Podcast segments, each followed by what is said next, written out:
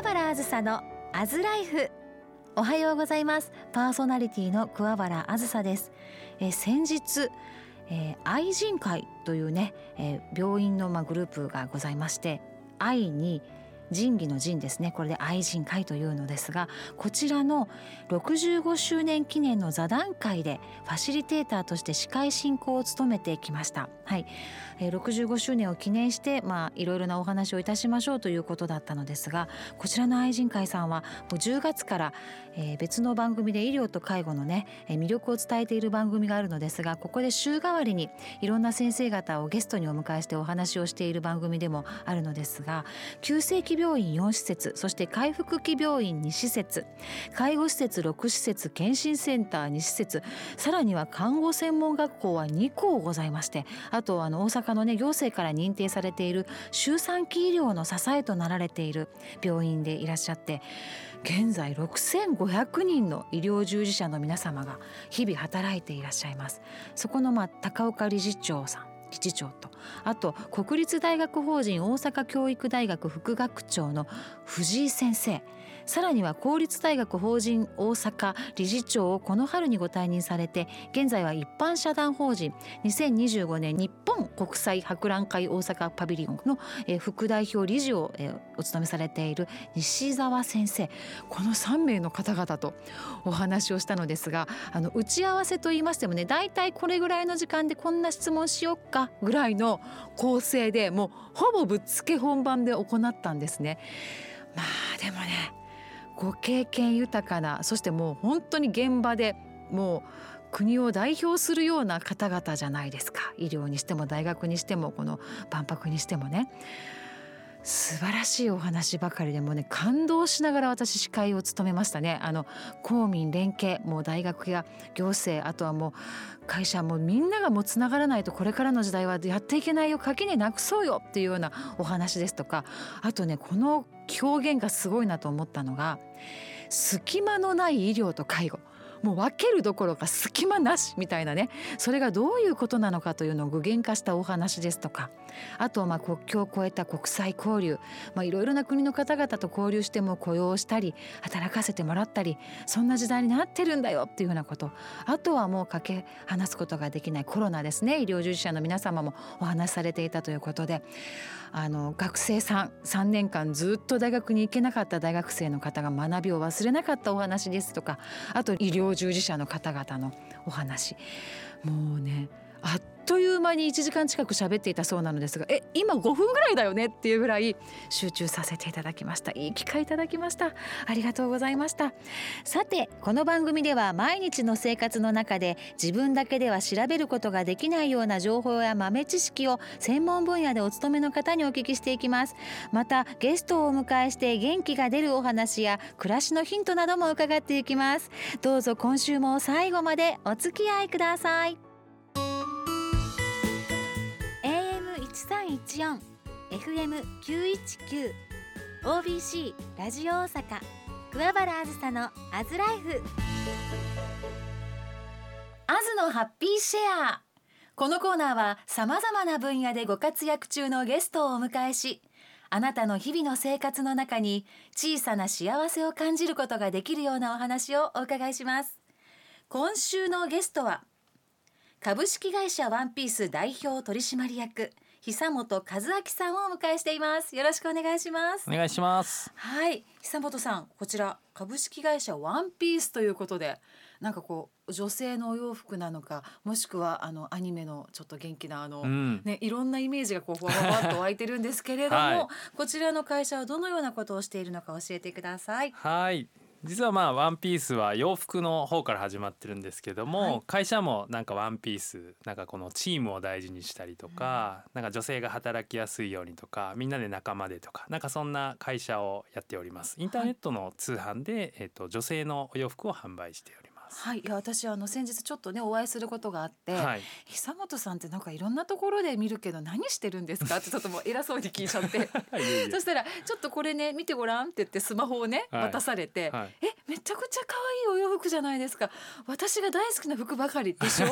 そうだと思って実はこれ作ったの僕なの。えーみたいなね久本さん。そうなんです。そんな会話したんですよね。あんまり仕事の内容言わないんで。ええもともとアパレルの会社でお勤めだったんですか？いや全然21歳から起業して、はい。23歳からこれやり始めて独学でずっとやってますね独学であの可愛いお洋服を販売されてるんですか？あれはもうねデザインから作るところから販売まで全部フローをあそうなんですそうなんです。マーケットをはい。久本さんが作ったんですそうなんですそうなんです。だからカメラワークとかええ。服のこととか、はい。あとウェブサイトとか、はい。いろいろ勉強して。えあのサイトなんて名前でしたっけ？あの可愛いいっていう。かわいい、はい。えっとひらがな。えっ、と CAWAII という。CAWAII WAII いや本当検索してみて可愛い服、あのね今ちょっと裏方の人たちに言ってて、はいはい。あああずささんだわって思うと思う、はい。っていうぐらい私がキュンキュンするような服がいっぱいねはい。ちょっとアレンジされたりだったりねポケットが可愛かったりとかねするんですよね。ワンポイントね。はいそのサイトを作られてそして今はそこを運営しながら？そうなんです。あの、はい。幸福度をすごい上げたいと日本の方がすごいちょっとこう幸せを感じきれてないんじゃないかっていうのをすごいずっと小さい頃から感じたので、はい。それをやりたくてちょっと服屋やってるだけじゃ無理だなと思って、まあ、会社を皆さんにこうなんていうんですかね任せて今その社会活動をしているというよう社な感会活動。その幸福度を上げる社会活動というところで、うん。幸福度って人によっていろいろあるじゃないですかそうですね。うん。その中でこの久本さんが考えていらっしゃる幸福度どんな活動をされていらっしゃるんでしょうか？えっとまあ2年前に始めたのが、はい。あのぐるりという活動で。ぐるりひらひらがなでぐるりですね。そうですぐるりはいで、このまあ0円お金を介さずに物をこう物々交換といいますかギフトしたりもらったりシェアしていくようなこのイベントをしてるんですけども、はい。まあこれはあのもともとフィジーがすごい幸福度が高いということを知って、えなんでやろう？っていろいろ話を聞いてたら、あの所有の概念が崩壊してるという。こういう私のものっていう固定概念執着がないないんですよ。だから自分のものは他人人のもの他人のものはみんなのものみんなのものは俺のものみたいな。なんかもうジャイアンのもっとすごいバージョンみたいな感じですね。みんながジャイアンみたいな。そうなんですそうなんです、はい。だから子供さえあじゃあシェアしよっかみたいなとか。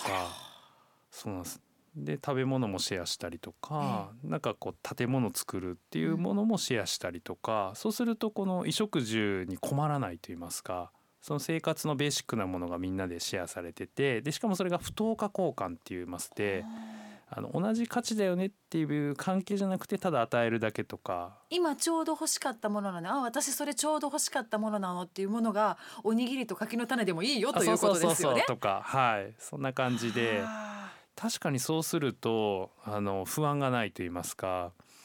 で日本ってやっぱりこうちょっと不安を抱えやすい社会になってるんでじゃあなんか皆さん私も洋服販売してたんでクローゼットに絶対服いっぱい眠ってるはずやろうなと思ったりーもう耳が痛い話ですけどもね。ええですよねだからもうあえてそういうものをその断捨離で捨てるんじゃなくてみんなにこう誰かの不必要なものは誰かの必要なものに変わるとい。テーマで。いや今このフィジーの話を聞いて今朝ペットボトルにママのって名前書いて冷蔵庫に入れてきたちっちゃいことしたな。飲みたい人がすぐ飲んでいいのにって今ちょっと思っちゃった。消しとこうかなっていうぐらい。そういうことですよね。そういうことです。でもこの自然界ってお金を介さずに実は回ってるっていうことにやっぱ気づいたりするわけですよ。例えば太陽から恵んでもらってるとか。でも例えば温泉とかもシェアじゃないですか。はいお風呂もそうだしバスとか電車とかあとホテルとか、うんそのそもそもこのシェアで成り立ってるものって世の中にいっぱいあってもう慣れる問題か慣れの問題？でインターネットもみんなで情報をシェアしてるかこのラジオだってそうだし YouTube もみんなが楽しく動画を上げてるからいろんなコンテンツを楽しめるんですけどこれを物とか例えば自分の得意なものとかなんかそういうもので展開したら面白くないですかっていう。面白いです。でこれもこのぐるりというのは今までされてきた洋服以外のこともシェアしてるわけですあもちろんですもちろんです。だからそこで車をシェアする人もいたりとか、は例えば私知ってる中で空き家とかビルをなんかもらっちゃう人もいたりとか、ビル？そうえー、それもねやっぱり徳を積んでるっていうか、はい。あこの人に譲りたいっていうかそういう信頼があるといいものが巡ってくると言いますか。か今お話しされた信頼。そう。大事にしてたものをシェアするっていうのはやっぱ勇気はいりますもね。そうんなんです。そうなんです。で特にい一個しかないものだったりすると、特に大事な人にシェアするとか。形見とかだかも。そうそうそうそう。ええ。なんであのそういうのになれるとあの意外とお金を稼ぐだけじゃなくてそういう活動でその自分の生活が成り立ったりするんじゃないかと。これねあの久本さんはその元々のアパレルのサイトをまあ人に運営は任せているけどうん持っていらっしゃるじゃないですか。まあこのぐるりだけだと食べていくことはできないですかね？ぐるりだけでもまあうんで、なんかできる人はできるんじゃないかなあまあ食べ物シェアすればいいのか。そういうことなんですよ。だからそう考え方次第で私はやってないけれども、まあ例えばあの今日も一緒に行ってた若者、はいあのはあの人を集めるのが得意だからそのあるそのなんていうのかなイベントをしたりするとその代わりそこに住ましてもらうっていう物だけじゃなくてこともシェアする。そうそうそうそうっていう発想ですよね。なんかそこにたどり着いてもらえたら、まあ、ええ例えば米作るのが得意だからじゃあそれで例えばあの塾代をカバーするとか子育子育てを誰かに助けてもらうとかなんかそんな感じで今持ってる自分のものと価値っていうのをなんか誰かと不等価でやるなるほど。でもこれって一番お金使ってない関係って、はいあの家族なんですよ。で家族って子育てもそうだし旦那とかねパートナー。そうなんですよ。でそこでその10日お金の関係とかにするとややこしくなる。でお金っていうのはファイナンスっていう言葉はフィニッシュから来てるらしくて、はい。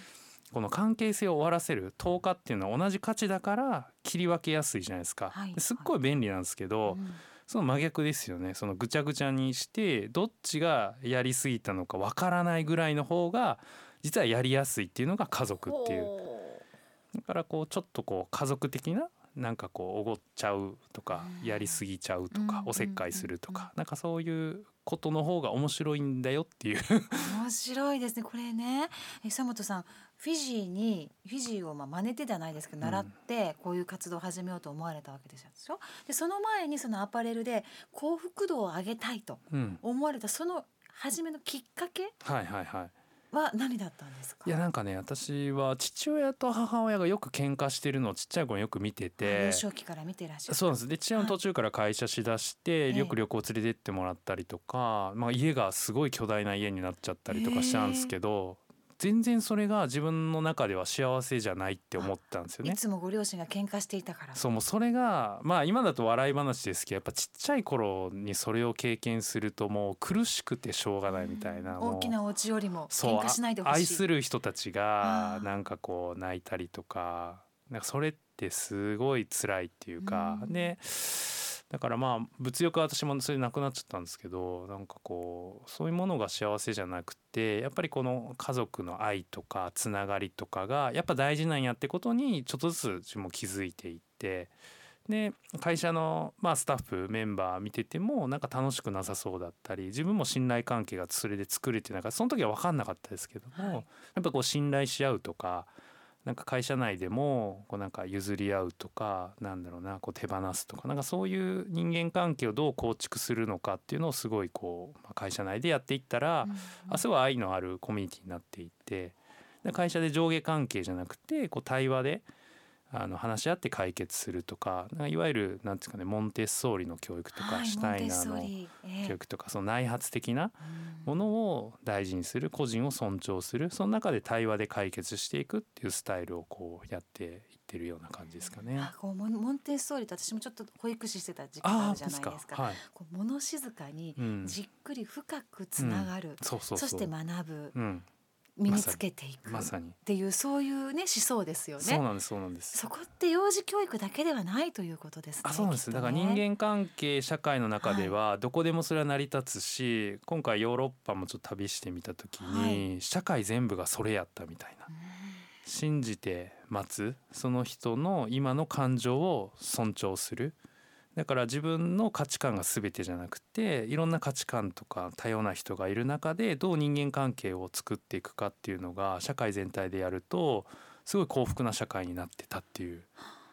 で日本人ってやっぱこう上下関係を作っってやっぱ例えば年齢聞いてどっちが上か下かとか後輩先輩とか上司か部下かとか家族でも夫婦でどっちかがマウントを取っちゃうみたいなのってあるあるなんですけどでもそうすると反対側にいる人って全部自分の今の感情とか価値観って脱ぎ捨てないとやってられないからすごいこう奴隷的になっちゃう。だ平一見平和なかのように見えるんですけどでもやっぱストレス抱えちゃってで、ね、崩壊する喧嘩する別れるみたいなことが大いにあるんでもうちょっとそこはなくしてちょっとずつ減らしてやっぱ尊重し合うフラットな社会にすべきなんじゃないかなみたいな相手が求めているものを交換できるもらってあげれる渡してあげれるってそこがもう交換ぐるりにつながってくるということですよね。つながってきましたね。いや久本さんまた次回、はい、2回ねご出演いただきますので、次回の放送でこの続きをお聞きしたいと思います。はい、はい、今週は株式会社ワンピース代表取締役久本和明さんとお話しいたしました。ありがとうございました。番組へのメッセージをお待ちしております。メールアドレスはアズライフアットマーク obc1314.co.jp aslife アットマーク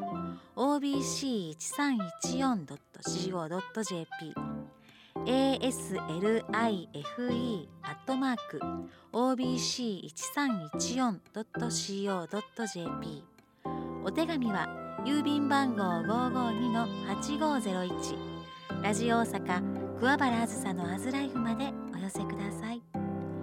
たくさんの声をお待ちしています。